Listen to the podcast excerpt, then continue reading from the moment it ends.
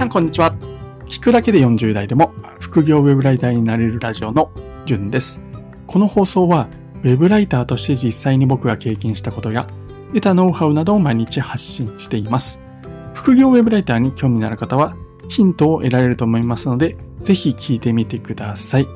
はい。2022年2月22日火曜日ですね。2がやけに並んでますね。2022年2月22日です。はい。まあどうでもいいんですけども。僕ですね、あのー、3週間ほど前ですかね、長野県の限界集落に引っ越しをしてきたんですけれども、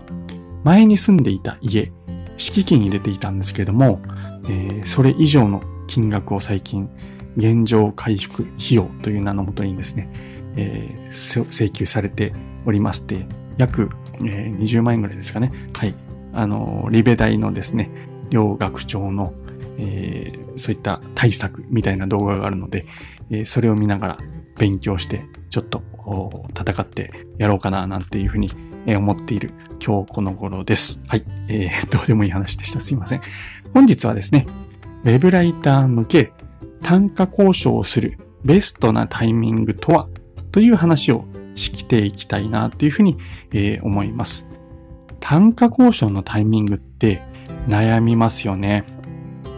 この放送はその単価を上げてもらいたいけれどもタイミングがわからない。そんな人に向けた放送放送です。聞くとですね、単価交渉する、まあ、具体的な時期なんかのヒントになります。低単価でですね、消耗するウェブライターから卒業する参考にしてみてください。低単価のウェブライターを卒業できるとですね、まあ、やりがいを持ってウェブライターを続けることができるようになって、まあ、楽しくなるのかなっていうふうに、え思いますので、ぜひ頑張ってみてください。僕はこの方法をですね、実践することで、文字単価、えー、3円以上を現在達成しております。最高でえー、文字単価10円なんかも、あの、案件も獲得したこともありますので、ある程度再現性と信頼性があるのかなっていうふうに、えー、思います。はい。それでは早速ですね、クライアントとの単価交渉のタイミングというお話をしていきます。えー、まあ、単価交渉のタイミングって、えー、僕もですね、すごく難しいなっていうふうに、えー、未だに思っております。で、え、過去ですね、いつ単価交渉をしていいのかっていうのは、僕もやっぱり分かりませんでした。で、まあ、ある程度の経験をこう、交渉を僕もしてきましたので、えー、その結果の結論から言いますと、次に挙げる5つのタイミングで交渉をするのがいいのかなっていうふうに、え、思います。1つ目がですね、最低でも10記事くらい納品した後ですね。これまあできればまあ20記事ぐらいがいいんですけれども、まあそれはちょっとケースバイケースにもなると思いますので、最低でもまあ10記事ぐらい納品したら、えー、まあある程度交渉のタイミングとしてはいいのかなっていうふうに思います。二つ目、修正がほとんどなくなったっていうところなんですね。これですね、あのー、まあ、記事数今10記事以上って言ったんですけども、修正ばっかりの10記事っていうのではもちろんダメです。はい。修正が、まほとんどなくなったっていうことが分かったタイミングで、えー、まあ、交渉する舞台に立てるのかなっていうふうに思います。これですね、修正されないと言ってもですね、修正されないんだけれども、実は裏で編集者さんが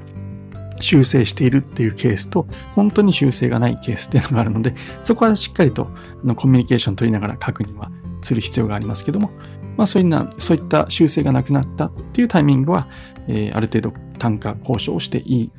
タイミングが来ているのかなっていうふうに、えー、判断の目安にしていただければと思います。三つ目ですね。当初なかった追加での作業を依頼された。これですね、あの、もちろん作業内容にもよるんですけども、ちょっとした簡単な作業とかを、まあ、追加で依頼された場合に、いちいちそれをですね、目くじら立ててぐじぐじ言って、まあ、交渉する必要はないかなって僕は思います。まあ、そのぐらいだったら気持ちよくやった方が、お互いですね、えー、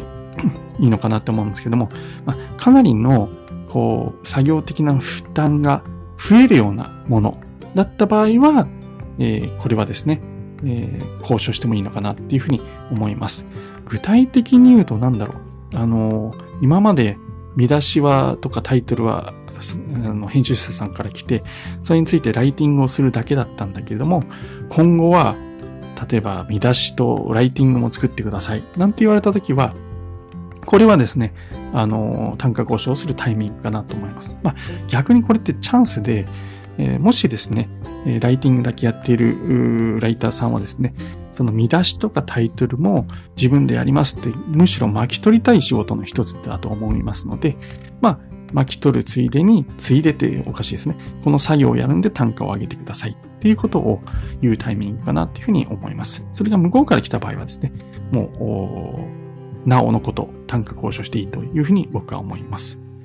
で4つ目ですね。単価の高い他の案件を受注したっていうことなんですけれども、まあ、皆さんウェブライターを始めるとですね、えー、まあ大抵は一つ、一人のクライアントさん、ん、編集者さんではなくて、まあ、複数のこう案件を、あるいはクライアントを掛け持ちしながらやっていくと思うんですけれども、そんな中ですね、えー、単価の高い案件が獲得できた、あるいは獲得できるようになってきたってなると、まあ、あのー、言葉はちょっと悪いんですけど、単価の低い方の案件に関しては、交渉してもいいのかなっていうふうに、えー、思います。はい。えー、まあ、もちろんですね、どちらに労力をかけるかというと、当然自分の、ね、腕を見込んで高い単価を払ってくれる案件に力を入れるべきだとは思いますので、えー、まあこれ、低い方、手抜けって話じゃないんで、そこは誤解しないでほしいんですけれども、あのまあ、同じぐらい、えー、認めてくださいってことですよね。低い単価のクライアントさんには、こういった案件、高い案件が出てきたので、同じだけの時間を使うためにも、えー、単価を上げてくださいっていう交渉をするタイミングかと思います。で、5つ目ですね。えー、自分のキャパが限界近くなってきたとき、えー、これはもちろんですね、クライアントさんの案件を複数、4件、5件、えー、6、6件とか、えー、どんどんこうこなしていくうちにですね、自分のキャパの限界が近くなってくると思います。そんな時、えー、どれをやるかっていう取捨選択をしなくてはいけなくなるので、当然ですね、えー、単価が低い、そういった案件については、まあ、交渉をして上げてもらう努力をするべきかなっていうふうに思います。ま、もちろん全部ですね、受けるともう厳しいっていう場合は、どこかをお断りしなくてはいけないんですけれども、まあ、あの、長くやってきたクライアントさんだけれども、単価は低いなんて時は、事情をちゃんと説明してですね、単価を上げてもらって、えー、他のところを、なんていうんですかね、他のところよりその長くやってきた信頼関係っていうのはあるはずなので、そちらを単価交渉して他を、まあ、お断りする。っていうこともあるのかなって思いますので、まあ、自分のキャパ、これが限界近くなってきたら、えー、単価交渉するタイミングかなっていうふうに、えー、思います。以上ですね。5つ単価交渉のタイミングについて話してきたんですけれども、実際に単価交渉する前に2つだけ、えー、僕が注意していることがあります。1つ目はですね、単価交渉すると案件をなくす可能性があるということ。2つ目は、時給で考えないと損をするかもよということ。この2つですね。単価交渉するときはまあ、案件をなくすリスクっていうのがあるっていうことは、まあ、説明するまでもないと思うんですけれども、実際ですね、単価を上げる、まあ、価値がないっていうふうに思われてしまったらですね、クライアントさんから、まあ、それは案件を、まあ、なくして終了ですよね。はい。なので、まあ、これ以上の説明は必要ないと思うので、その覚悟を持って交渉してくださいっていうのが一つ目ですね。で、二つ目ですね。時給で考えないと損するかもしれないということ。これについては、えちょっと解説したいなというふうに思います。ウェブライティングの案件というのは、まあ、今言った通り文字単価で、えー、あるいは記事単価っていうのがあるんですけども、